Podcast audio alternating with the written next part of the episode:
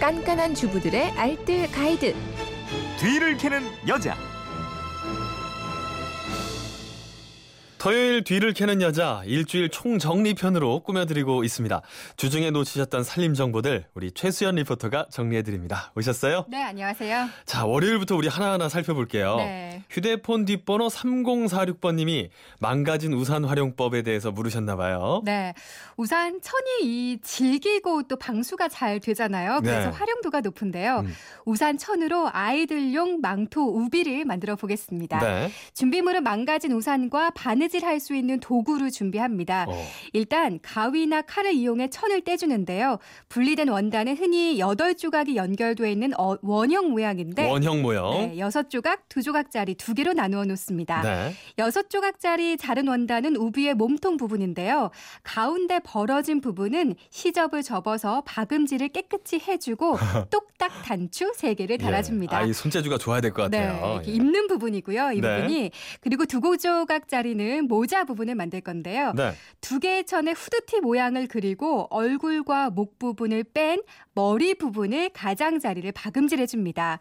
모자와 몸통이 모두 완성됐다면 몸통의 목 부분과 모자의 목 부분끼리 연결을 해야죠. 둘레 박음질을 하면 우비가 완성됩니다. 뚝딱이네요. 예. 예.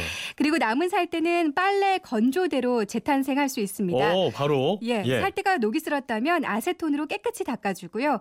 뾰족한 살때 끝에는 찔리지 않게 동그란 장식, 솜 같은 게 있는데요. 네. 그걸 붙여주는 것도 좋죠.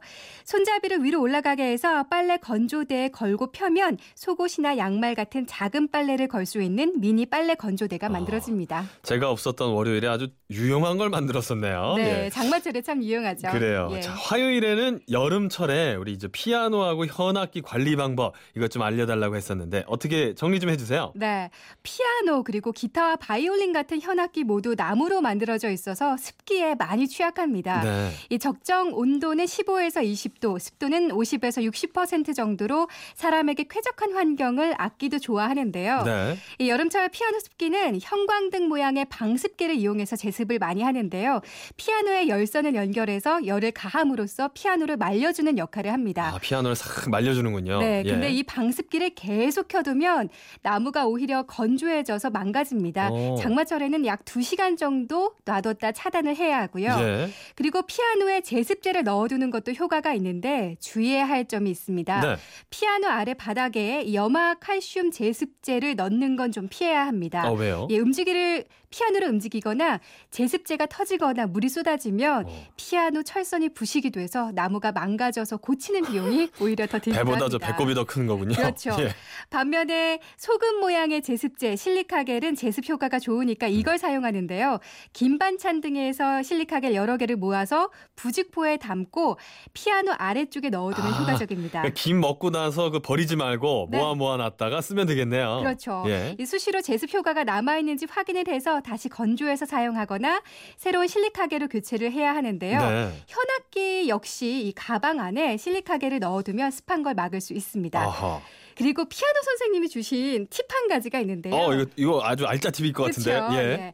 습기 때문에 건반이 들어가는 경우, 잘 나오지 않는 경우가 있대요. 있죠. 예, 이거는 드라이기로 살살 말려주면 요 피아노 쏙 들어간 피아노가 빠진다고 합니다. 아, 그러니까 이게 습기 때문일 수도 있고 망가진 걸 수도 있는데 이게 들어가 있는 것 중에서 드라이기를 이렇게 대주면 네. 톡 튀어나온다는 거군요. 그렇죠. 바람을 쐬어주면 되는 거죠. 예, 이해가 됩니다. 예.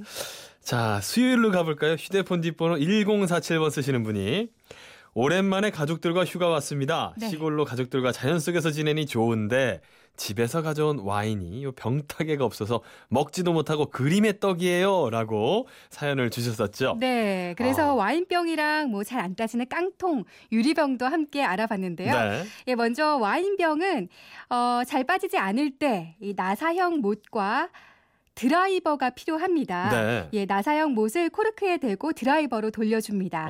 나사못을 3분의 2 정도 넣어준 다음 툭 나와 있는 나사못을 벤치로 잡고 뽑는 방법이 있고요. 그렇죠. 예, 만약 아무런 도구가 없다면 신발을 벗어 뒤꿈치 부분에 와인병 바닥을 꽂습니다. 이게 전 정말 신기했어요. 그렇죠. 예. 이걸 그대로 벽이나 바닥에 대고 몇 번 툭툭 부딪히면 됩니다. 그럼 내부 압력이 높아지면서 이 압력이 코르크 마개를 밀어내는데요. 네, 에어가 있는 짧은 운동화나 밑창 두꺼운 신발이 좋고요. 네. 수건을 이용할 수 있는데 병이 깨질 수 있으니까 힘 조절을 잘 하셔야 됩니다. 그래요? 아니면 아예 코르크 마개를 병 속으로 밀어넣는 방법도 쓸 수 있습니다. 그리고 만약에 캔 고리가 떨어졌으면 이거 어떻게 해야 될까요? 네, 이것도 숟가락 하나로 해결을 해보겠습니다. 네. 만약 따는 도중 고리가 빠졌다면 캔 고리 부분에 미세한 홈이 생기는데요. 이 부분을 수저 끝부분으로 힘을 주어서 꾹 누릅니다. 그렇죠. 그러면 아래쪽으로 살짝 벌어지면서 큰 홈이 생기는데 이걸 벌어진 부분을 숟가락을 넣어서 들어 올려서 따주면 되고요. 지렛대 역할. 네. 그리고 유리병이 잘 안 열릴 때도 있죠. 있죠. 예, 차나 잼 같은 건 내부에 묻은 액체가 그대로 굳어서 잘 안 열리기도 하는데요. 네. 손이 미끄러질 때는 마찰력을 이용해서 고무 장갑을 끼고 돌리거나 고무 밴드를 뚜껑에 감고 여는 방법이 잘 열리고요. 네. 그래도 안 열린다면 뜨거운 물을 이용하면 되는데요. 꽉 막힌 뚜껑에 뜨거운 물을 부어주거나 뜨거운 물에 병 뚜껑 부분을 담가 놓으면 쉽게 열 수 있습니다. 네. 요즘 저 아이들 방학이라서 우리 주부님들 간식 신경들 참 많이 쓰시는데 네, 목요일에 많이 가고요. 예, 그 요거트하고 치즈 만들어주셨었잖아요. 네. 네. 우선 치즈부터 만들어볼까요? 네. 먼저 냄비에 우유를 넣고 끓여줍니다. 팔팔. 예, 약한 불에서 은근하게 우유가 끓어오르면 레몬즙을 넣어주세요.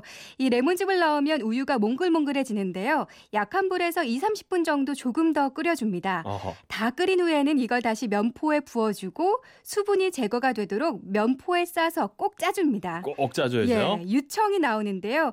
요걸 어느 정도 빼고 냉장고에서 하루 정도 재우면 고소한 나코타 치즈가 만들어집니다. 샐러드에 얹어 먹기 딱 좋은 치즈. 그렇죠. 네.